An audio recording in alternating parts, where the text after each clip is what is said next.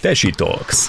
Tudományos, szórakoztató és érdekes beszélgetések mindenről, ami sport. A házigazdák Bukta Zsuzsanna, Kovácsik Rita és Dian Gergő. Tartsatok velünk! Sok szeretettel köszöntök mindenkit, ez a Tesi Talks, az ELTE PPK podcastje. A házigazdák szerepében Bukta Zsuzsanna és Dian Gergő. A mai műsorban a média és a sport kapcsolatáról fogunk beszélgetni, azon belül is inkább a hagyományos médiumokat helyezve a fókuszba.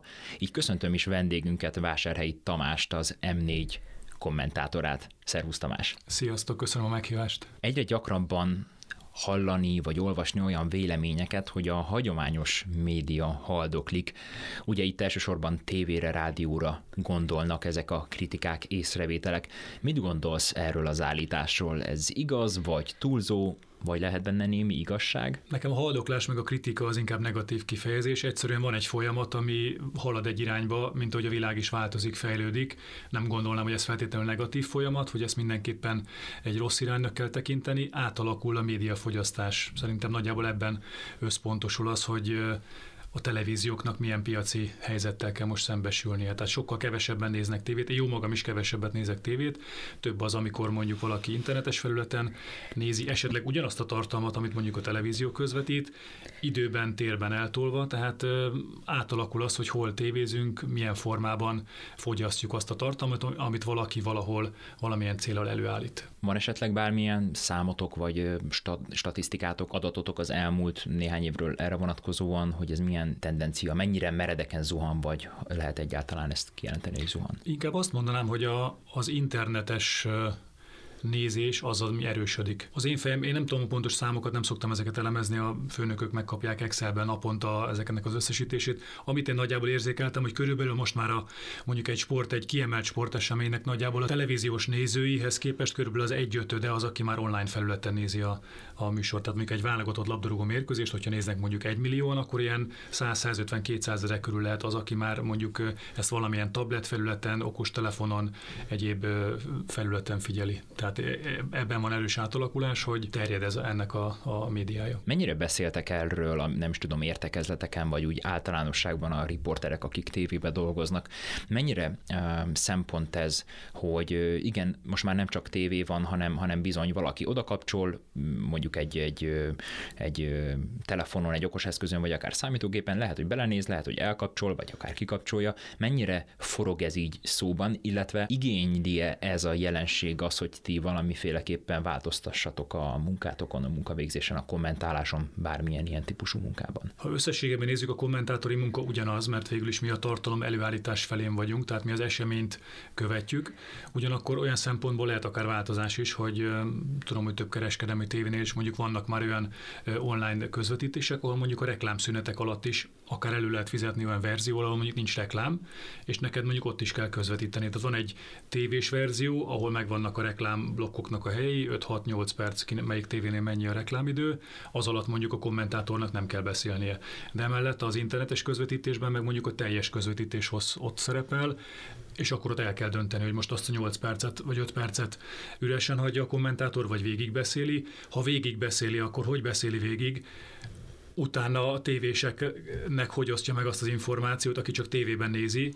Tehát ugye két külön nézőközönség, az egyik látja tévében az adást, azokkal a 5 perces szünetekkel, a másik viszont a teljes adást látja, hogy ne csinálj magadból hülyét úgy, hogy mind a kettőnek tudják közvetíteni, és aki mondjuk nem látta azt az 5 perces reklámszünet alatti történést, az is tudja, hogy mi történt. Tehát egy picit ilyen meghasadás, mert ha akkor történik valami, muszáj arra reagálni, de utána meg el kell mondani, hogy mi történt. Tehát valamit kétszer el kell mondani, úgyhogy azért ne legyen ilyen nagyon szájbarágos. Tehát egy picit közvetítés technikailag ez átalakítja, de én inkább azt mondom, hogy az én részemről, mint sportkommentátori munkát nagyjából ebben érinti.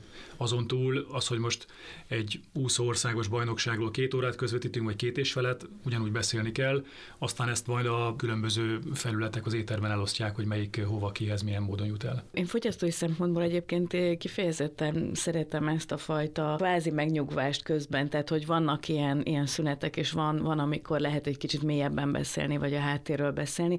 Persze sportáktól függ, mert van, ahol úgy alakulnak a történések, hogy menet közben is ki kell tölteni valahogy beszéddel az időt, de szerintem ez nagyon sokat hozzáad egyébként. Lehet, hogy ez is az egyik oka az, hogy az internetes közvetítések népszerűsödnek, mert ezek a háttérbeszélgetések, ezek nagyon jók tudnak lenni, főleg, hogyha ugye szakkommentátor van, aki esetleg benfentes. Te egyébként mit szeretsz jobban, ha egyedül kell csinálnod a közvetítést, vagy hogyha van szakkommentátorod? Én nagyon szeretem a szakkommentátorokat, a jó szakkommentátorokat, mert az sem egyszerű. Nekem meggyőződésem, hogy az, hogy önmagában valaki mondjuk egy sportot űzött, és beül valaki mellé, az nem azt jelenti, hogy szakkommentátor. Mi múlik, hogy jó szakkommentátor valaki? Szerintem azon, hogy kövesse a sportot, tehát készüljön legalább olyan szinten, mint mondjuk a kommentátor, legyen képben az adott eseményről, és képes legyen átadni azt. Tehát nekem az mindig legjobb példám Spiller István, akit nagyon szeretek, már hallgatni is nagyon szerettem, amikor még nem voltam kommentátor. Lehet, hogy nem jégkorongozott olyan magas szinten, mint egy-két válogatott játékos, viszont képes nézői szemmel gondolkozni, és képes vezetni az embernek a tekintetét. Újkor néha lehet, hogy túl is magyarázza, de nagyon jól látja, hogy a nézőnek mit kellene néznie, és rá is tudja vezetni a nézőnek a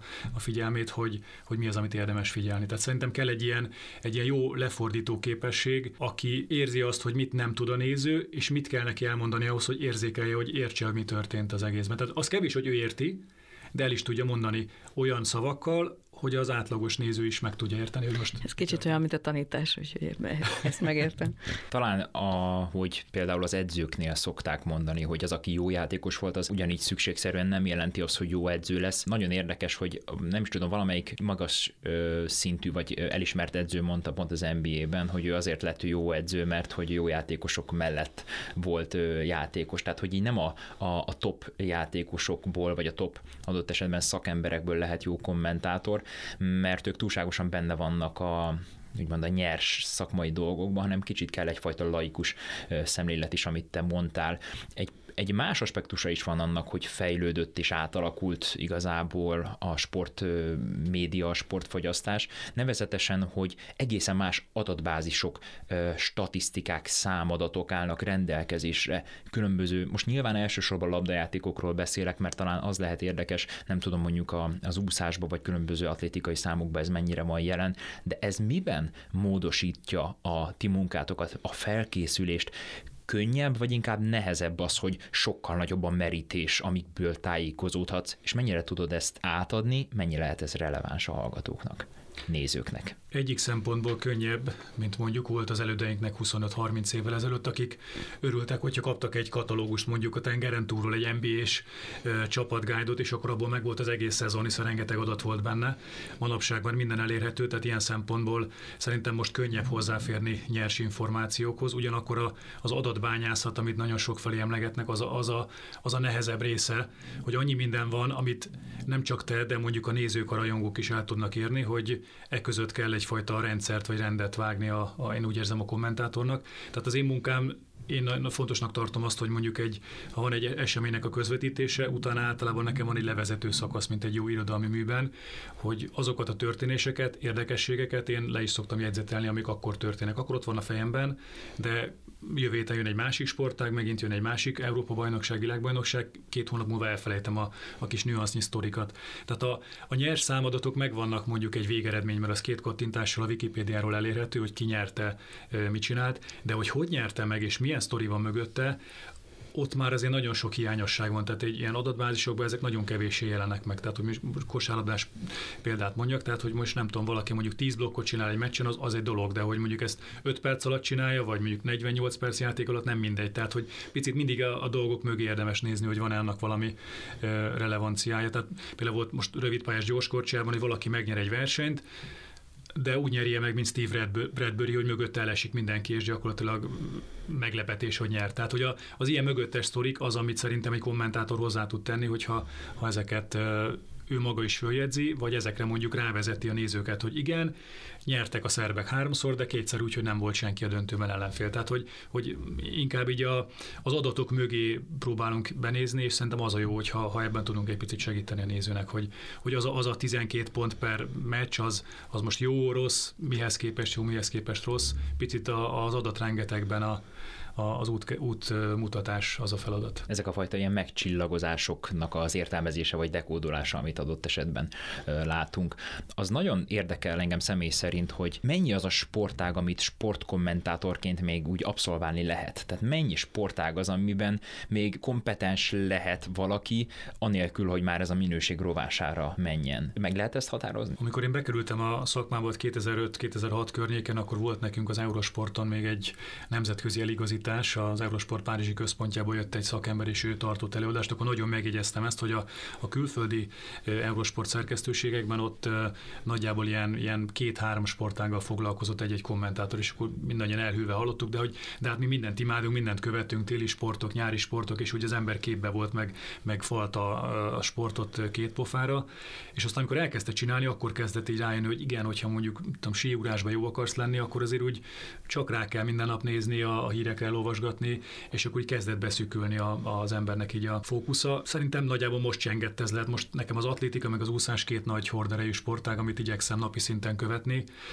Én azt mondom, hogy ilyen 3-4-5 nagyjából ez a maximum. De nyilván attól is függ, hogy milyen szintű a sport. Tehát még egy rövidpályás gyorskorcsolyában, hogyha belegebedek, akkor sincs 2 percnél több információ az interneten egy nap, mert annyira nem írnak róla, de mondjuk atlétikában 20 órát tudnék naponta olvasni, mert annyi cikk születik meg úszásban, és nyilván meg hát nem is beszélve a tengeren túli sportokról, ott szerintem, ha valaki mondjuk csinál NHL-t vagy NFL-t, akkor az egy teljes embert kíván szintén, mert ott annyi információ van, annyi csapat, annyi név, annyi történés, hogy ott tényleg maximum 2 sport, de még az is sok. Szinte kifogyhatatlan egyébként az információforrás, ami áramlik ezekből a major sportágakból, és mindjárt odadom Zsuzsinak a szót, csak az ami még nekem érdekes lehet, hogy itt említetted ezeket a köztes szüneteket, és az alatt feljövő gondolatokat, vagy sztorikat. Miben más a közvetítés akkor, hogyha egy kis szobába vagy, képernyőn keresztül, és miben más, amikor ott tudsz lenni az atmoszférában? Persze azt feltételezem, hogy ég és föld, csak hogy a gyakorlatban ez mennyire lehet érezni mondjuk a hangulatot egy kiélezett mérkőzésen, vagy egy nagyon szoros versenyen? Van előnye, meg hátrányos szerintem a helyszínnek. Most például az úszóországos bajnokságon éreztem ennek úgy időnként a hátrányát, tehát nekem mondjuk eleve így már 45 fölött ugye a látás sem feltétlenül egyszerű, mert ugye van a közelnézés, meg van a távolra nézés, tehát a szemüveget állandóan fölleveszegetem, csináltattam egy ilyen bifokális szemüveget, de nem igazából vált be, mert valahogy kicsit szédülök tőle, hogy nem vettem föl elég sokáig. Tehát hogy ezzel küzdök, hogy a papíromat is nézem, mellette még ugye nézem, hogy mi történik. Ennek a kettőssége nehezebb, ha egy off-tube helyiségben, ahol közvetítünk, ott ez nem merül föl, mert ott egy viszonylag korlátozott távolságra kell nézni. Ez nyilván az én bajom, tehát ez nem kell, hogy a közvetítésben megjelenjen. Csak ennek van egy plusz feszültsége, hogy most akkor látom az eredményjelzőt, mert hirtelen mondjuk nem írják ki, hogy ki a negyedik, de nekem érdekes, hogy ő milyen időeredményt úszott, akkor föl kell tennem gyorsan a szemüveget, hogy megnézzem a tőlem 40 méterre lévő kijelzőt. Ugyanez mondjuk egy jégkorong meccsen is, mondjuk a Káposztás megyeren, ott mondjuk annyira magasan ülünk, hogy ott már időnként úgy nézem, hogy most 68 vagy 69, mi a messz száma, tehát időnként van ilyen technikai jellegű nehézség is, vagy atlétikában, amikor hasonló helyzet, mondjuk a körnek a másik oldalán van valaki, és látod, hogy valami történt, pont a tévéképernyőn ezt nem mutatják, de te látod, hogy valaki ott elesett, de nem veszed észre, hogy ki az, mert nem látsz el odáig. Tehát ilyen nehézségek vannak. Ugyanakkor meg hangulatilag meg sokkal jobb, hogyha ott vagy. Tehát én azt szoktam mondani, hogy amikor ugye beülünk az off-tube helyiségbe, akkor előtte még nem tudom, beszélgetsz a kollégáiddal, belecsöppensz egy eseménybe, ha kint vagy helyszínen, akkor eleve 2-3 órával hamarabb úgy mész ki, hogy na, most itt kezdődik az úszódöntő, már ott helyszínen beszélgetsz pár emberrel az adott eseményről, tehát sokkal jobban benne vagy, és úgy nem tudom, érződik, hogy akkor te kim vagy, és az egész napod arról szól, hogy akkor azt az eseményt közvetíted. Ha off-tube, akkor meg beülsz erre, 2 perc múlva átülsz egy másikra, és azt csinálod, tehát akkor ez egy ilyen sokkal inkább ilyen futószalagmeló. Ugye az előbb jutott csak az eszembe, azért néztem rájtok ilyen kérőn, hogy ugye amikor az Eurosport bejött Magyarországra, akkor ezért nagyon lehetett érezni. Nagyon sok olyan sportág jött akkor be, amiben nem volt gyakorlata a hazai kommentátoroknak, ugye jóval kevesebben is voltak, és mondjuk volt egy nagyon szép fejlődés egyébként ebben a történetben, tehát én azt gondolom, hogy nagyon színvonalasak most már, de nekem valahogy nem tudom, az érzésem, hogy hogy nem állnak meg két-három sportágnál egyébként most sem a kommentátorok, tehát te is már most a negyediket mondtad, hogy közvetíted. Igaz, hogy téli-nyári váltás az úgy könnyebb, de az Eurosporton is vannak, akik azért jóval többet gondolom, hogy közvetítenek, mert többen vannak benne. Nem egyszerű azért kommentátornak lenni, mert én például, amikor a curling szövetség elnöke voltam, akkor én tényleg azt mondtam, hogy le a kalappal az Eurosportos közvetítések előtt, ugye ott szokott lenni curling közvetítés, és nem is értettem, hogy lehet ilyen jól felkészülni belőle. Lehet, mert az internet ugye elég sok információt ad, de szerintem azt. De kell... hogy azt nem érezted, hogy nem, tehát hogy én is ugye akkor nagyon sokat beszélgettem curlingeseket, és azért olyan információkat tudtam meg, amit az internetről nem tudsz meg. Tehát nem tudom, lehet, hogy ez a titka, ugye ott is mindig volt szakkommentátor, hogy sokat beszélgettek, de egyedül is nagyon jól leközvetítenek curling közvetítéseket, és nagyon, nagyon nagyra értékelem ezt a fajta munkát. Szerintem ez nagyon nehéz. Sportág függő is egyébként. Én annak idején, amely maradjunk kicsit az Eurosportnál, ahol ugye dolgoztam 2006 és 14 között, tehát a pályafutásom első felét ott töltöttem. Ezúton is köszönöm ezt a lehetőséget. Szóval ott volt szerencsém krikettet közvetíteni, és ott ugye nyilván Magyarországon sem értett nagyon senki a krikethez, viszont voltak nagyon lelkes srácok, akik hazánkban élő indiai, pakisztáni, angol srácokkal együtt alakítottak csapatot, és ők elkezdték figyelni évek óta, ők valamennyire zékonyítottak hozzá, és amikor beültek mellénk, akkor ők nem tudtak ugye közvetíteni, mi nem értettük a krikettet, és akkor ezt a kettőt próbáltuk összegyúrni. Én pedig próbáltam ugye mindent ellesni tőlük, vagy kérdezgetni úgy, hogy én is megértsem az adott szabálymagyarázatot, és akkor azt szűrtem le, hogy igazából el kell tanulni, el kell lesni tőlük a szaktudást. Olyan ez, mint hogyha mondjuk kivisz egy kőművest, vagy egy festőt, és lehet, hogy a harmadik alkalommal, hogyha eleget nézed, hogy mit csinál, akkor már te is ki tudod festeni a szobát, vagy mondjuk egy egyszerű falat föl tudsz rakni, mert nagyjából tudod, hogy kvázi nem olyan bonyolult, mint aminek elsőre tűnik, csak kell egy kis magabiztosság hozzá, hogy te is átlásd a dolgoknak az alakulását. Tehát el kell azért a tudást lesni, de ez kell szerintem egy nagyon jó kíváncsiság. Tehát én mindig azt mondtam, hogy egy jó riporter, egy jó kommentátor, az mindig kíváncsi az eseményre, tehát hogy ő várja, érdekli, és én mindig úgy indultam bele, akármilyen sportágból, hogyha valamit nem értettem, akkor azt én nem is fogom tudni elmagyarázni.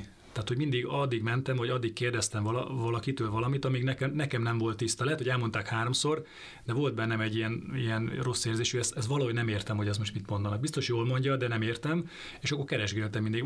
Ugyanígy vagyok mondjuk az eredményekkel, hogyha van valami kizárás, vagy valahol valami név eltűnik a listából, akkor mindig kinyomozom, hogy ez miért tűnt el. Most kizárták, vagy nem ért célba, és emögött egy csomó sztori lehet egyébként. Lehet, hogy mondjuk a 67. helyen tűnik el egy név, de nem érdekel senkit sem, de lehet, hogy egy olyan történet van mögötte, amit mondjuk 3 év múlva tudsz hasznosítani, amikor a most 67. ember már világbajnok lesz, és akkor el tudod mondani, hogy igen, 3 éve viszont nem tudom, gyomorgörcse volt, és kiszállt a New York maratonin, mert akkor nem ért célba. Tehát, hogy nagyon sok ilyen előzmény sztori is van, amit be kell tárazni, hogy lehet, hogy majd valamikor jól jön. Anélkül, hogy rosszmájúnak tűnnék, nekem van egy olyan benyomásom is, hogy az, hogy valaki mondjuk 4-5 sportágat kell, hogy közvetítsen, az inkább egyfajta ilyen a rendelkezésre álló erőforrások, energiák optimalizálása, vagy optimális kihasználása. Nagyon egyszerűen nem tudom én, egy csatornának nincs elegendő forrása arra, hogy mindegyik sportra alkalmazzon egy riportert, meg talán nem is biztos, hogy igény van rá, tehát a fogyasztók, a nézők, hallgatók lehet, hogy nem is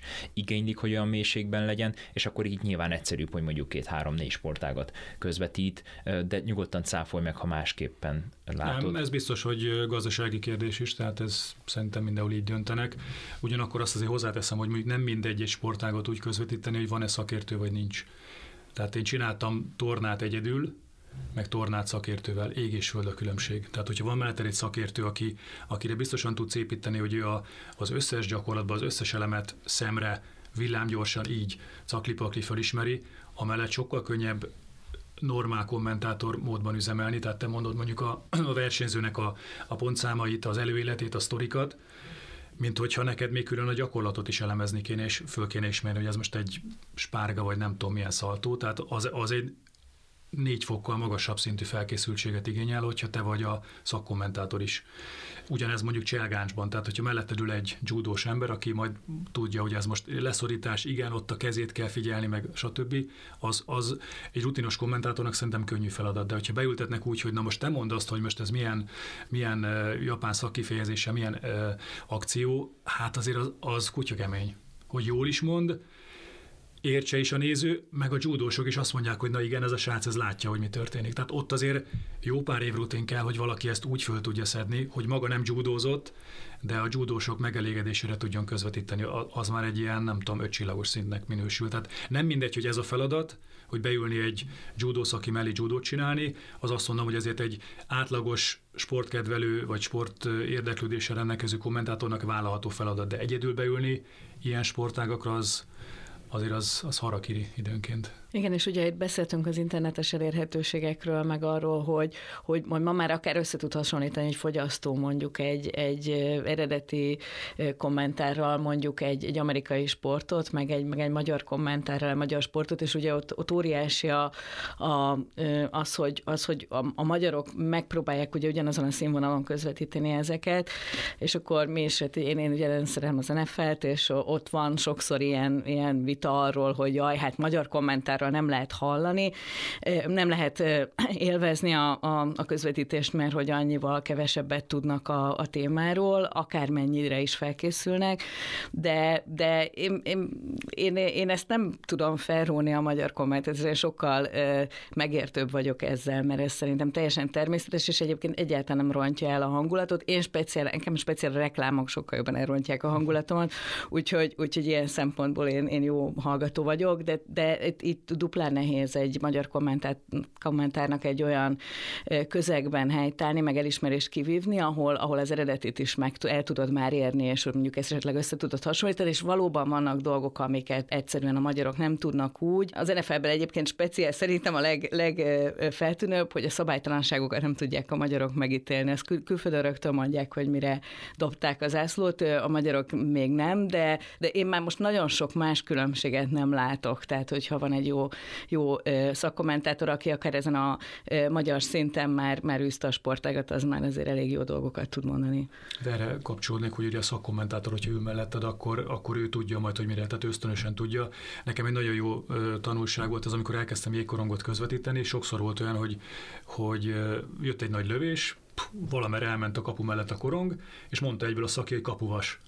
És néztem, hogy ezt honnan látta, hogy én nem láttam, hogy kapuvas volt, valaki elakadt vagy mellé ment, és ugye nagyon egyszerű a dolog, mert ugye a bíró ott áll a kapu mögött, és hogyha itt széttárja oldalt a karját, mint a madárijesztő, akkor azzal jelzi, hogy nem ment be, tehát abból lehet következtetni, hogy a vasról pattant mellé. Hogyha kapus véd, akkor nem jelez, de hogyha kapuvasot érinti a korong, akkor ő ezzel jelzi, hogy nem volt gól, és hogy mehet tovább a játék. Tehát az ott onnantól kezdve automatikusan, és van egy ilyen nagy lövés, az én félszemem ott van a bírón, és ha látom, hogy madárijesztőzik, akkor egyből tudom, hogy kapuvas, még ha nem is láttam, meg nem is hallottam a csilingelést, akkor is ösztönösen be tudom mondani, hogy kapuvas volt, amit aztán lassításban meg szépen megmutatunk, hogy valóban az volt, és én meg szépen kijövök belőle, milyen jól láttam, holott nem láttam, csak tudom, hogy mit kell nézni. Ne, te megláttad. Igen, tehát hogy a szaki pontosan ennyivel tud többet, vagy egy torna gyakorlatnál lehet, egy műkorcsolya gyakorlatnál lehet, hogy megvan mondjuk az előzetes ugráslista, amit szépen végigkövetnek, de lehet, hogy van 2 helyen változás, mert valami miatt módosított a programján a versenyző. Lehet, hogy nekem elsőre nem tűnik föl, hogy most itt nem is egy 4 fordulatos, csak 3 fordulatos volt, de az ő szeme meg egyből rááll, hogy már lehet, hogy már az elugrásnál rááll, hogy ebből nem tud 4-est ugrani, csak max 3-ast. És már lehet, hogy amikor elugrik, akkor tudja, hogy ez csak egy tripla, ez nem pedig egy 4 fordulatos. Tehát, hogy a szakértő szem, az lehet, hogy már érzékeli, hogy most azért fognak zászlót dobni, mert ott valamit visszahúzták a sisaknál fogva, vagy bármilyen eset van. Tehát, hogy ez az a kis nüansz, amit te is megfogalmaztál, amit a szakértő hozzá tud tenni, hogy azonnal vágja, hogy mi történt. Minden esetre az pozitívum, hogy legalábbis választási lehetőség az egyre inkább van, főleg a népszerűbb sportágaknál. Bocsáss, még annyit hozzátennék ehhez egyébként, hogy ez lehet, hogy az amerikai fociban így van, de saját sportágaimban elég sok közvetítést hallgattam külföldi nyelven, angolul nagyrészt. Nagyon sokszor nem érzékeltem azt, hogy én tanultam volna abból a közvetítésből. Tehát, hogy ott így sokszor lehozzák tutira a dolgokat, van egy rajtlista, elmondják, hogy ki hányadik, hol van, vezet, megelőzi, visszajön, de ugye nagyon sokat extrát nem tesznek bele. Tehát nem minden sportágban van ez az információ. Ez nagyon speciális, mert ugye ez nagyon speciálisan amerikai sportág, tehát itt azért nagy a különbség egy amerikai között, aki lehet, hogy már mit tudom, 6 éves kora óta nézi, lehet, hogy soha nem üzte, de azért nagy a különbség. Én is hallgattam már olyan külföldi kommentára, például olimpián sokszor előfordul, hogy akkor abszolút nem tudnak hozzátenni, mert mondjuk nagyon távol áll tőlük egy sport. Tehát emlékszem, egyszer vízilabdát hallgattam angolul, hát az élvezhetetlen, tehát ők ahhoz nem értenek, de ugye persze megpróbálták tisztességesen leközvetíteni. De ez már régebben volt azért mondjuk, de tényleg mondom, Jézusom, ez élvezhetetlen. Szokás kérdése, és mihez szokunk, miben szocializálódunk tulajdonképpen. Az ízlések és pofonok kapcsán az jutott eszembe, hogy az talán pozitívum, hogy amellett, hogy nyilván választási lehetőséged van, melyiket érted, melyiket éred el különböző közvetítések terén. Nekem személyesen például, bár persze előbb említettem ezt a megszokás kérdését, az NBA, az alapvetően angolul szoktam hozzá, úgy nézem, tehát úgy kellemesen el vagyok vele, de néha kifejezetten idegesít ez az amerikai stílus, ez a, amit talán te is mondtál, hogy ugye elmondják, hogy mi történik, és ez a mi történik, és mellette ez az atompozitív, hogy minden szuper, minden nagyon jó, mindenki király, de közben meg ami rossz, vagy tehát, hogy egyfajta, nyilván nem akarok mondani nevet, hogy ki az, aki ebben kommentátorként élen jár a magyar közvetítők közül, aki meg állandóan kritizál mindent, nyilván az a másik véglet, de valahol azért én egy ilyen életszagú közvetítést szívesen hallgatok. De mielőtt még tovább mennék egy dolgot, pontosítsunk, mert többször körbeírtad, illetve hát részletezted, hogy mit csinál egy kommentátor, és mit egy szakkommentátor. Nem biztos, hogy a hallgatók meg tudnák tenni a különbséget a kettő között. Ezt le tudnád írni, hogy mi a jellegzetessége, jellemzője az egyiknek, és mi a másiknak? Mi a különbség egy szakkommentátor és egy kommentátor között? A szakkommentátor, hogyha jó, akkor le tudja közvetíteni magát a meccset is. Tehát láttunk már jó pár ilyet, aki szakkommentátorként indult, és aztán mondjuk kapott olyan feladatot, hogy egyedül is közvetít. Tehát ő nyilván rendelkezik olyan képességgel, hogy az egészet le tudná közvetíteni. Szerintem akkor kell a szakkommentátornak beszélni, amikor valami szakmai dolgot tud hozzátenni. Tehát nagyjából ez a feladat megosztás, hogy amikor mondjuk egy csapatfölvezetés, csapatbemutatás van, pici intro, akkor még a kommentátor beszél. Nagyjából a torna közvetítést tudnám egy jó példaként mondani, hogy én mindig azt szoktam mondani, hogy ha valaki a szeren van fönt, akkor nem nekem kell beszélni, hanem akkor beszéljen a szaki, és mondja el, hogy mit látunk. Adott esetben még a lassításnál is, mert ő akkor tud mondani dolgokat, akkor tudja azt mondani, hogy na most nézzék a balkarját, mert emiatt esett le, mert ott a balkarja picit beljebb jött. Amikor meg látszólag nem történik semmi, akkor megjön a kommentátor, aki meg picit ezt a szituációt, amikor nincs tévés esemény, akkor földobja sztorikkal, statisztikákkal, számokkal, képbejezi nézőket, aki következik, hogy állunk, mi a sorrend. Tehát nagyjából ez lehet egy jó feladat megosztás, de nyilván, hogyha ez ennyire katonásan megvan, hogy te beszélsz, én beszélek, te beszélsz, én beszélek, az sem jó, tehát egy picit kell interaktívnak is lenni menet közben. Ez kell egy jó érzék a szakkommentátortól is, hogy mondjuk amikor a 400 méteres síkfutás befutója van, akkor ne üvölcsön közben, amikor érződik, hogy a kommentátor is, hogy a befutót közvetítés, és már lelkes és szoros belső verseny van, akkor ne szakítsa meg ha csak nincs valami nagyon extra. Tehát erre is lehet példa, hogy mondjuk a magyar elesik, vagy bármi, vagy egy külföldi elesik, és a magyar veszi át a vezetést. Tehát lehet olyan, amikor ő hirtelen észrevesz valamit, és muszáj közbeszólni, de azért, hogy legyenek meg ezek a szerepek, hogy most amikor a befutó van, akkor kikiabál. Szerintem a szerencsésebb, ha akkor nincs az, hogy egy birkózó meccs végén mondjuk egyszerre ketten üvöltenek, hogy megvan, és a szaki is egy picit kinő a szerepéből, hogy na akkor én is mutassam, hogy én is örülök, és én vagyok a legboldogabb a győzelem kapcsán. Tehát egy picit a szakértőnek is ezt a szerepet szerintem meg kell tartania, hogy mikor örülhet, persze legyen pozitív, csak úgy egy finom érzékkel hozzá, hogy mikor van az, amikor neki kell, vagy neki nem szabad megszólalnia. Ugye te közmédiában dolgozol is, a közmédiának a sport részlegén.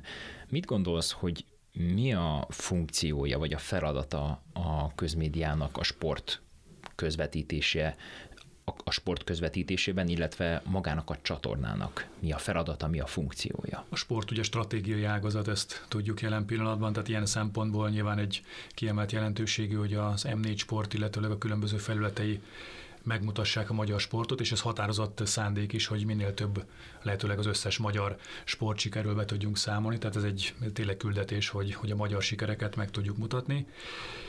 Emellett szerintem hallgatólagosan az is benne van, hogy azért nyilván a magyarországi sporteseményeket nekünk kell közvetíteni, tehát amik esetleg mondjuk piaci alapon nem feltétlenül találnak gazdára, azoknak a jó része az szinte automatikusan az M4 Sportnál van ilyen értelemben, úgyhogy van egyfajta ilyen küldetés is, hogy azokban a különösen csapatsportágakban, ahol azért nagyon sok város, nagyon sok ember kötődhet a csapatokhoz, ott mutassuk meg, hogy mi zajlik egy bajnokságban. Még akkor is, hogyha mondjuk ez árérték arányban nem feltétlenül éri meg, hogy mondjuk kimegy, nem tudom, x millió forintért egy közvetítőkocsi, egy stáb 20-25-30 emberrel, 8-10 kamerával, csak azért, hogy mondjuk leközvetítsen egy, nem tudom, egy Békéscsabai röplabdameccset, vagy egy körmendi kosárlabdameccset. Nem biztos, hogy ez pénzügyileg feltétlenül a nézettség alapján megéri, de ez is egy küldetés, hogy a fontos kiemelt magyar sportágakban képernyőn legyenek a hőseink, és lássuk őket hétről hétre, napról napra.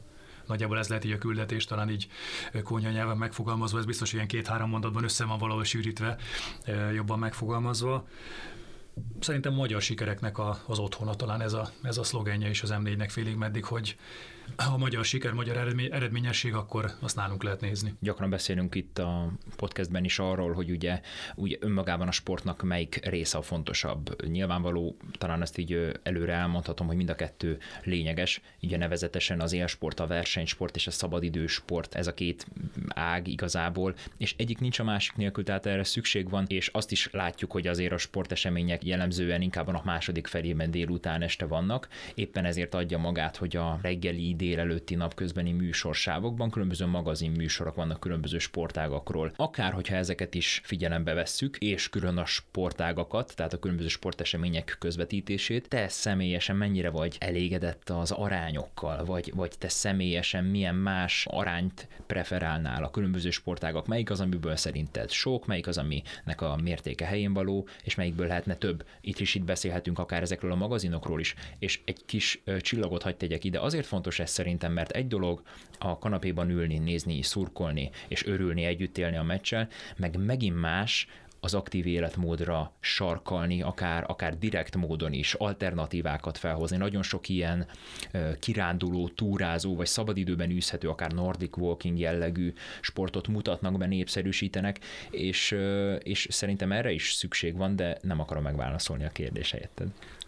Köszönöm, hogy hosszan kérdeztél, még legalább tudtam picit gondolkozni én magam is. Amit én egy picit hiányolok, az ilyen tévétorna jellegű, ami régen volt, amikor én voltam fiatal, tehát hogy aktívan valami olyan sportolási tevékenység lenne a tévében, amivel direktben be tudnánk vonni a nézőket is. Tehát az szerintem egy nagyon jó dolog volt annak idején, hogy oké, tudtuk, hogy van a tévétorna este, nem tudom, 7 órakor 10 percben, és aki akart, akkor ott tudott tornázni. Nyilván most ugye mindenkinek a napjai össze-vissza szóródnak, tehát ez a pontos kezdés inkább az internetes irányba terelő dolgokat. Nem tudom, hogy a magazinokat mennyien nézik, mennyien figyelik. Szerintem a sport az alapvetően egy élő műfaj, tehát az élő esemény az, ami nagyobb figyelmet kap. Én magam viszonylag kevés magazint szoktam nézni, ilyen értelemben, tehát ha sport, akkor inkább élőbe figyelem. Valószínűleg nem én vagyok a célcsoport feltétlenül, vagy remélem, hogy sokan nézik ezeket a magazinokat. Ugyanakkor meg nehéz is, hogyha mondjuk van egy klubnak egy félórás magazin műsor, hogy mit mutat meg magáról, mert én elég sok interjút szoktam nézni, olvasni. X+1. Bört már mondjuk egy veszprémi kézilabdázóról nem tudsz lehúzni, mert nagyjából ismered a sztoriát, ismered a történeteit, tehát hogy informatív is legyen, látványos is legyen, nehéz ezeket a magazinokat szerintem úgy megtölteni, hogy azt mondta, hogy hú, ez de jó volt, hogy megnéztem. Sokszor nyilván sablonokra épít, úgyhogy ez egy nehéz műfaj szerintem, hogy fél órában valamelyik sportágnak az adott két hónapnál a fontos eseményét összefoglald. Szerintem arányaiban nagyjából rendben van, nincs túl sok, nincs túl kevés. Ami meg a sportokat illeti, nyilván én jégkorongot közvetítek, jó lenne, hogyha több jégkorong lenne a képernyőn, de itt is ugye van egyfajta nézettségmérés azért, hogy melyik sportágat mennyien nézik, kézilabdát, gyakorlatilag a kézilabda a második számú a labdarúgást követően, jóval több kézilabda mérkőzés van az M4 Sporton, mint amit mondjuk más országokban mutatnak ebből a sportágból, hokiból kevesebb, de hogyha valaki ránéz mondjuk egy jégkorong meccsnek a nézettségi számaira, akkor valószínűleg megérti azt, hogy erre nincs akkora igény, tehát ez egy réteg sportág. Úgyhogy ilyen szempontból szerintem, hát nem is feltétlenül mondom azt, hogy piac beárazza, de azért a nézettség valamilyen szinten korrelál azzal, hogy az M4 is melyik sportágakat részesíti előnyben, még akkor is, hogyha közmédia, tehát nem kell ilyen szempontból figyelni, de azért nagyon sok olyan sportot közvetítünk, amit amúgy, ha egy kereskedelmi tévé gazdasági vezetője elé vinnék a döntést, akkor azt mondaná, hogy hát szó se róla, ezt semmiképpen sem adjuk. Tehát rengeteg olyan esemény van, amit adunk, még ha tudjuk, hogy nem is lesz olyan nézettsége, mint amit mondjuk ezt pénzügyileg kívánna. Igen, ez valószínűleg nem egy könnyű kérdés, hogy valójában ugye a közmédiának tényleg feladata, ahogy mondtad, hogy akkor magyar sikereket vigyen, vagy esetleg olyan akár országos bajnokságokat közvetítsen mondjuk egy birkózásban, talán van ilyen, és bár nem vagyok benne biztos. Viszont érdekes, hogyha ennek nincsen nézettsége, tehát már olyan szinten alacsony a nézettsége, akkor kell-e egyáltalán ezt a küldetést csinálnia? Tehát, hogy muszáj-e neki olyan dolgokat adni, amit még a magyarok sem igazán követnek, és akkor annak már tényleg az interneten a helye valószínűleg, ami annyira réteg, de az, hogy ezt a döntést hogy lehet meghozni, nem merek ilyet kérdezni, vagy hát mondjad, hogy nem válaszolsz rá, hogy van-e erre befolyásoló tényező, tehát mondjuk, ha egy sportág megteheti, hogy áldozzon erre, akkor áldoz-e esetleg, hogy akkor mindenképpen megjelenjen a közmédián. Pénzügyi részét nem tudom, hogy van-e ilyen. Nem is kell mondanod, mert nyilván ezért ez nem egy olyan történet, de hogy vannak-e lobbik mondjuk például ugye azok sportágak részéről, amelyek nehezen jutnak be a médiába?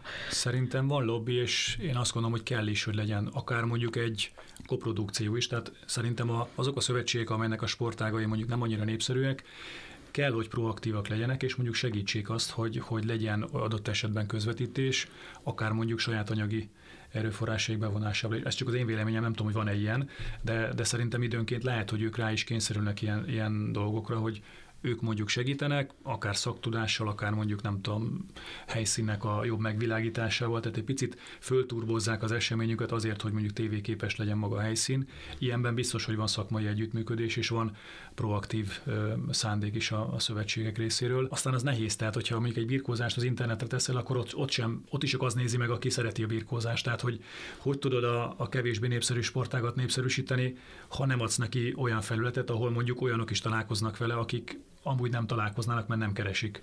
És ez mindig dilemma, hogy emlékszem még, amikor az M4 indult, akkor ugye mindig keresték mondjuk a jégkorongnak is a helyét, hogy hol van az igazi nap, amikor mondjuk a jégkorong mérkőzéseket lehet közvetíteni, és hogy mindig volt, amikor hétfőn este volt, amikor szombat délután volt, amikor csütörtökön vagy pénteken, és ugye minden sportág keresi a saját helyét, hogy hol van a legtöbb néző. Nyilván a futball akar szombaton, meg pénteken este, meg hétfőn este is most már labdarúgás van a Mercantil Bank Ligából.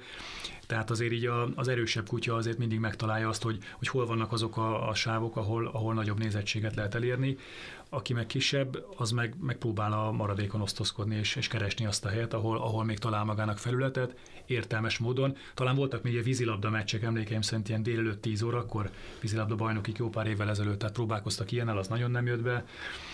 Hát ez ilyen biznisz jellegű dolog, hogy mindenkinek keresnie kell a helyét, hogy hol tud érvényesülni. Igen, ez egy valós dilemma, és szerintem nagyon nehéz, mert azért itt arról van szó, hogy még egy hagyományos közmédia, egy közszolgáltató, vagy hogy is mondjam, tehát a közt szolgálva akár lehet azt mondani, hogy a hírcsokrokat úgy válogatom össze, amit én fontosnak tartok, és akkor itt több apró részlet van, vagy akár egy olyan műsor, ami mondjuk a társadalom számára hasznos lehet adott esetben, viszont egy sportágnál nem lesz kevesebb az embertől, lesz szerintem, lehet, hogy van aki kivétel, de hogyha mondjuk kevesebb birkózást lát, vagy kevesebb olyan, nem tudom én, asztali tenisz közvetítés, nem tudom, hogy például szokott lenni ilyesmi, de ugyanakkor meg nem választható le arról, hogy bizony egyszerűen ezek szinte fix dolgok. Tehát Magyarországon hagyományosan szerintem, hogyha pusztán nézettségek alapján menne a közvetítés, nagy arányban szinte folyamatosan labdarúgás menne.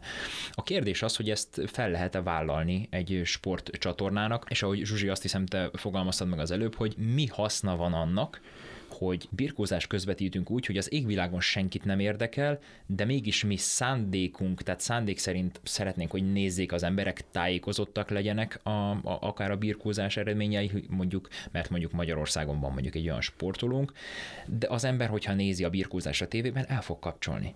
Lehet, hogy éppen labdarúgásra, hiszen ugye, hogy a beszélgetés elején is kitértünk rá, meg során is rengeteg alternatíva van. Tehát, hogy kicsit ez a olyan faramúci helyzet, hogy kellene is, de nincs is annyira értelme, tehát ez egy nagyon nagy nehéz dilemma szerintem ma egy sportcsatorna, nem is tudom, főszerkesztőjének, vagy bárkinek, akinek erre ráhatása van. Tehát hogy látod, hogy ez egy valós mindennapos kihívás-e, vagy van egy irányelv, és akkor aszerint csináljuk a dolgokat. Sokszor kapunk e-maileket, ahol mondjuk nézők figyelmünkbe ajánlanak olyan eseményeket, hogy mondjuk tollaslabda vidékbajnokságon elért valaki egy második helyet, és az miért nincs televízióban, hiszen közmédia vagyunk, és közfeladatot látunk el, tehát nekünk ezt meg kéne mutatni. Tehát nyilván ennek vannak a ló túloldalán is vadhajtásai, tehát az, hogy közfeladat, kinek mi a közfeladat, tehát nagyon sok értelmezése lehet ennek. Ha pusztán azt nézzük, hogy mi értelme van birkózást közvetíteni, akkor nagyon sok mindenre föl lehetne tenni ezt a kérdést, hogy mi értelme van. Természetesen itt nem a birkózásra akartam,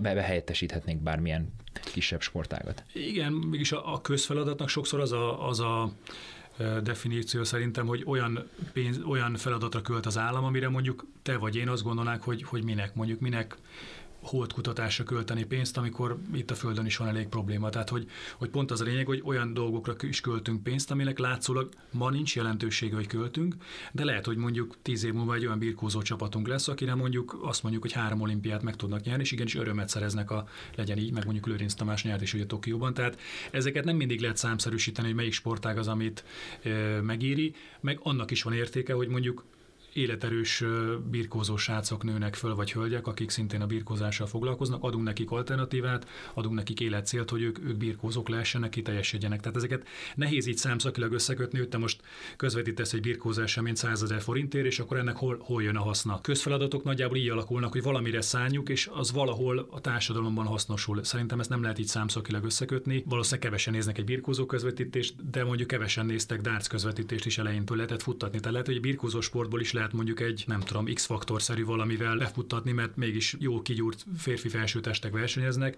miért ne lehetne ebből is egy valami fajta üzletet csinálni? Ilyen vékony kis dressz van rajtuk, és az sokat elmennek sokat az elfed. Meg az ezekbe, igen. Akkor meg sokan nézik, tehát igen. És számtalan sportoló van, aki elmegy az Exatomba, és milliók nézik őket. De bulvár, tehát az egész tényleg nem a hold kutatós példára szeretném ezt felhúzni, bár egyébként egyetértek abban, hogy van haszna, lehet megérvelni, és egyébként szerintem például pont a holdkutatás, vagy bármi, ami hasonló, ugye nagyon sok technológiai fejlődést az hoz elő, vagy annak a következménye, hogy a csillagokat célozzuk meg. De például pont a darts az, ami bár igen, biztos, hogy volt ráhatása akár a közmédiának is, de abban volt egy organikus növekedés.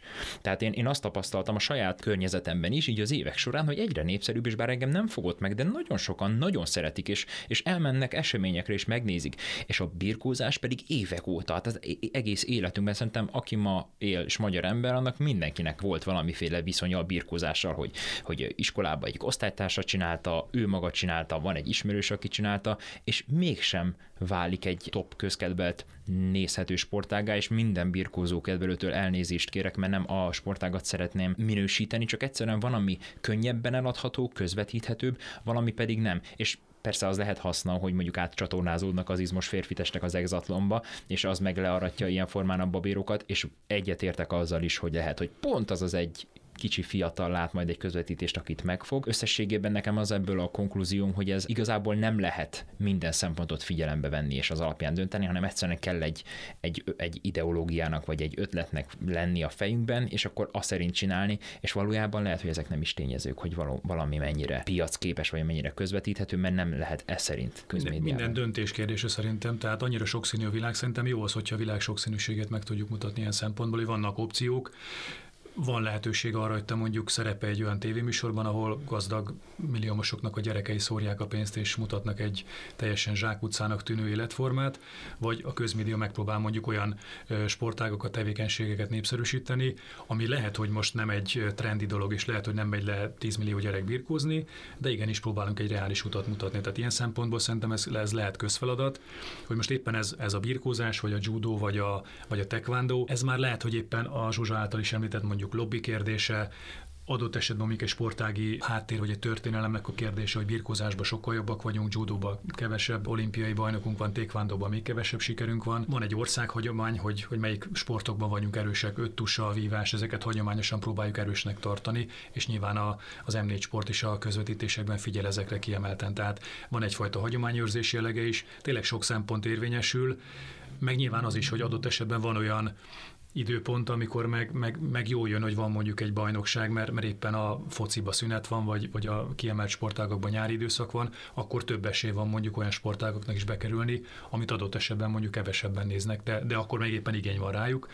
Lásd mondjuk síugrás, négysáncverseny, ha egy téli sportpéldát mondjak, amit valószínűleg a négysáncversenyt sokan néznek, de amúgy meg egy világkupa sorozatot kevesebben, mert akkor millió más dolog történik. Ugyanez a darts VB, amikor most van itt december végén, akkor is nagyon sokan nézik, én is nézem többek között, de amúgy meg dartsot nem nézek ezen kívül, de a VB-nek a végjátékát meg szoktam nézni, mert akkor kevés dolog történik, és akkor az izgalmas. Szerintem beszéljünk egy kicsit az olimpiáról, mert ugye ott is nagyon erős kérdés, vagy súlyos kérdés, és ami miatt ugye a Nemzetközi Olimpiai Bizottság is próbálkozik mindenképpen tenni valamit, hogy csökken az olimpiák nézettsége, aminek vagy lehet, hogy ez így globálisan nem így van, de hogy a fiatalokat nagyon nehezen tudják képernyő elé ültetni, az biztos.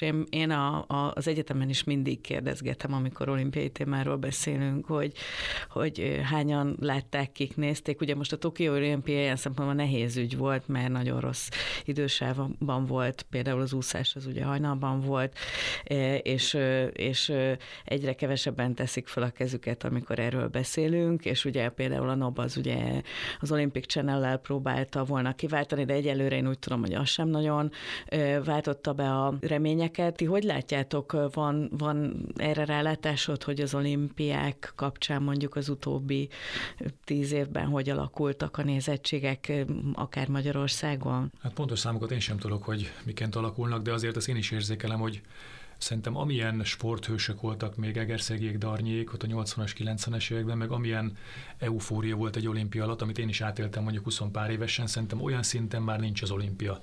Akármennyi aranyérmet is gyűjtünk, mint akkor volt. Tehát nincs ilyen, hogy megáll a körúton a villamos, és mindenki azt nézi, hanem azért egy szűkülő közeg. A sikerekről ugyanannyian tudnak, csak kevesebben kelnek föl kapják fel a fejüket, vagy kelnek föl hajnalban, hogy megnézzék mondjuk az úszó döntőket, hanem majd reggel úgyis a TikTokon lesz egy videó, hogy valaki nézte, és akkor majd megnézem, és akkor jaj, nyert a világ.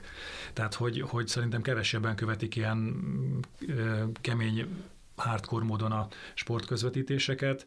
A népszerűsége megvan, de szerintem egy általános dolog, hogy gyerekeket bármi mellé leültetni, szerintem nem csak a sportközvetítés, ha bábszínházról vagy bármilyen egyéb dologról van szó, ugyanolyan nehéz. Tehát ez inkább egy ilyen általános megközelítési dolog, hogy nem mai fiatalok nem ülnek le nyugton 2 órát, hogy megnézzenek valamit, hanem közben még telefonoznak, meg töltögetnek, meg csetelnek, tehát hogy inkább ez egy ilyen generációs kérdés, amit a NOB is feszeget, hogy mivel tudja lekötni a fiatalokat. Hozzátéve azt, hogy az olimpia az 16 nap, 2 hét. Tehát oda most még besűrítenek sportágakat. Mindenki ugyanazért a média figyelemért küzd. Tehát mindenki azért küzd, hogy az emberek a telefonjukon az ő eseményét, az ő termékét fogyassza, és egyszerűen ez egy véges mennyiségű videó, amit az emberek szabadidőre tudnak áldozni a munka mellett.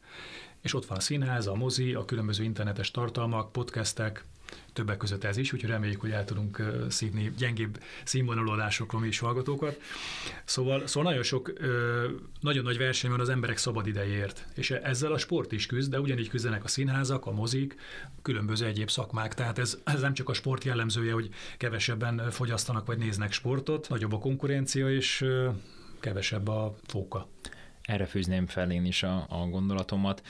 A torta nem lett nagyobb, csak a szeletek száma növekedett, és pont néhány órája hallgattam egy nagyon érdekes műsort, ahol egy pedagógus beszélt arról, hogy egy pár éve, néhány évtizede tanít, hogy még néhány, mondjuk nem is tudom, 10-15 évvel ezelőtt a gyerekek akár 25 percig is képesek voltak koncentrálni egy tanórán, addig ma már 1 perces blokkokról beszélünk. Ez most persze nem egy tanulmány, ez egy szubjektív vélemény, de nagyon erős és beszédes. Amivel jól össze lehetne foglalni, szerintem az a szó, az a túlkínálat és a higulás.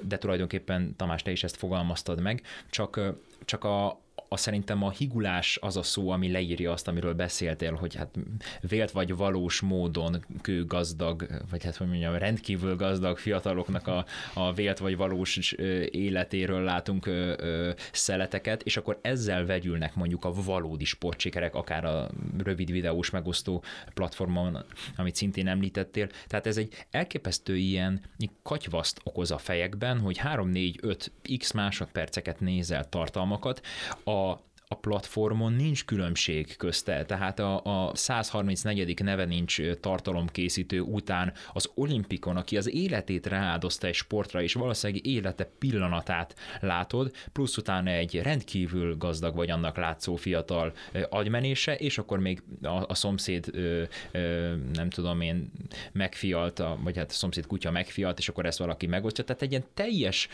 anomália jön létre a hírekből, az információkból, és szerintem ez az, ami egyszerűen a fókuszt megosztja. És hiába minőségileg nyilvánvalóan összehasonlíthatatlan egy kulturális program, egy színházi előadás, egy igényes, mondjuk nem is tudom, bármilyen más film, mozi, vagy egy sportesemény, egy tényleg két hülye gyerek leül, beszélget hülyül egymással egy órát, feltöltik a videó megosztókra, és akkor valaki számára az humor, meg vicces. Ezek között a szakadéknyi különbség van, és mégis egy csatornába áramlik bele, olyan mértékben higulva, hogy gyakorlatilag már nem lehet szétszálazni, és egy ilyen hordalékként rakódik rá a gyerekek agyába, és csak egy kitekintésképpen ezzel nem csak a NOP küzd, és nem csak most, hanem ez szerintem az egyik legnagyobb kihívása a jövőnek, hogy ezekkel a generációkkal mit kezdjünk. Pont megint csak egy személyes példa, az egyik kolléganőm említett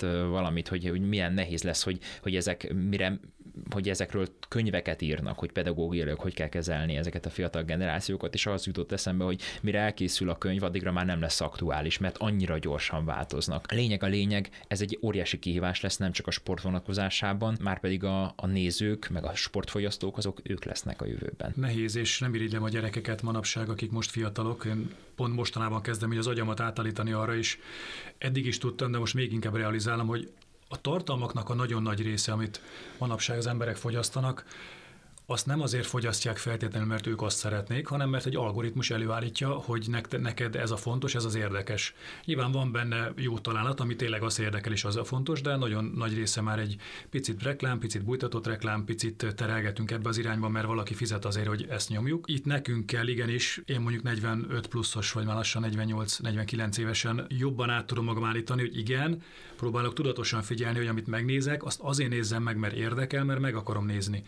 És eltereljem magam azokból a csatornákból, ahol csak úgy ömlik rám minden, amiből hát úgy végül is nincs olyan rossz, vagy végül is jó dolgok jönnek, meg úgy érdekes, meg úgy vicces, meg valami, de úgy elmegy az idővel, és úgy olyan nagyon nem szolgálja az épülésemet, hogy ebből a folyamatból, hogy rám ömlik minden, és nem én határozom meg, hogy mi az, amit fogyasszok, ebből próbálják meg átlépni abba, hogy igenis, ha valami érdekel annyira, akkor én magam beütöm majd annak az oldalnak a webcímét, és majd kereskélek olyan jellegű híreket, amiket én fontosnak tartok, vagy olyan oldalakat olvasok, amit én megbízhatónak, érdekesnek, jónak gondolok, és olyan eseményeket nézek a tévébe, ami nekem tetszik.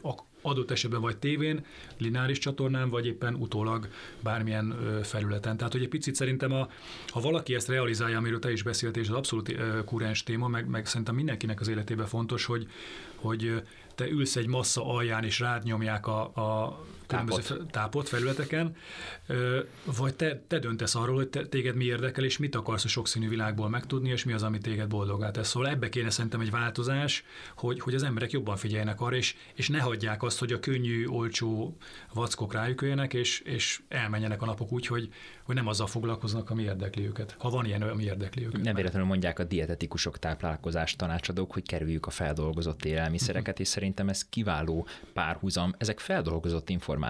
Nem azért könnyebb fogyasztani őket. Egy sportot ismerned kell, legalább annyira, hogy tudd, hogy mi zajlik, a szabályokat, hogy értelmezd, vagy képbe legyél, hogy ez mit jelent. Egy ilyen bohókás hülyeség semmi érvénnyel, ahhoz semmi nem kell, csak felszívni, mint egy ilyen turmixot, amiben minden, mondjuk a reggeli, az ebédnek a vacsora bele lenne turmixolva, és akkor azt szívózzál. Tubusból így kinyomod. Tubusból, igen, nem tűnik turmixlandozónak, igen.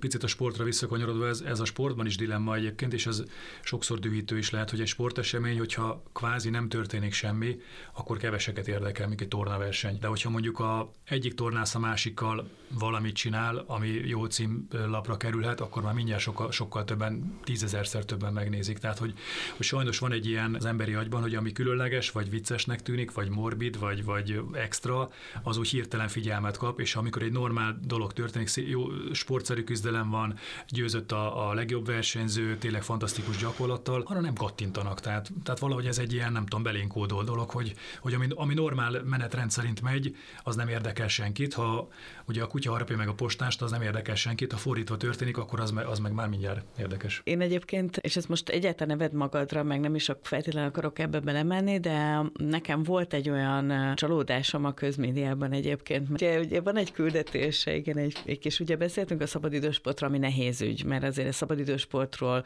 mondjuk jó műsort csinálni. Nyilván lehet például ugye nagy a futótársadalom, vagy egy ultrabalaton, vagy nem, tehát vannak, vagy egy balatonátúszás, tehát van egy pár dolog, de nagyon kevés azért, amiről jó műsort lehet készíteni, de nekem nagyon furcsa volt például, hogy nem közvetítette a közmédia a paralimpiai játékoknak a megnyitóját, meg a záróját se szerintem.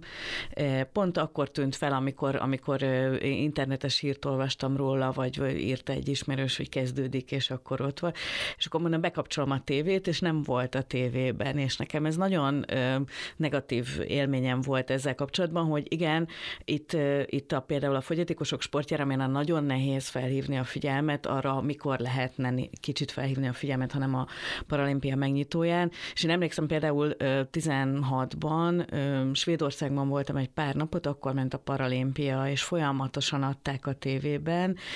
Nem volt olyan érdekes, tehát én sem mondom, hogy ott ültem és rágtam a körmömet, de hogy volt az agyamban egy ilyen dolog, hogyha bekapcsom a tévét, és akár ha háttér tévézek, akkor is egy kicsit jobban átélem ezt a történetet, és szerintem ez nagyon fontos lett volna, és én nagyon furcsáltam, hogy ez nem közvetítette az M4, és nem is nagyon értettem, hogy miért.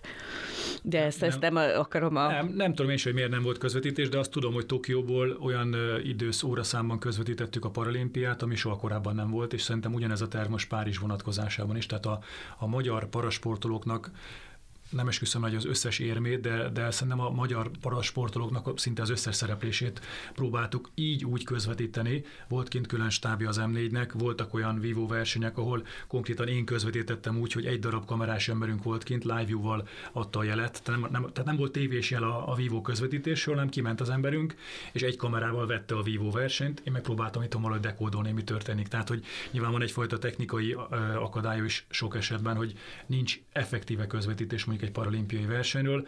Megnyitóról gondolom, hogy van, vagy volt.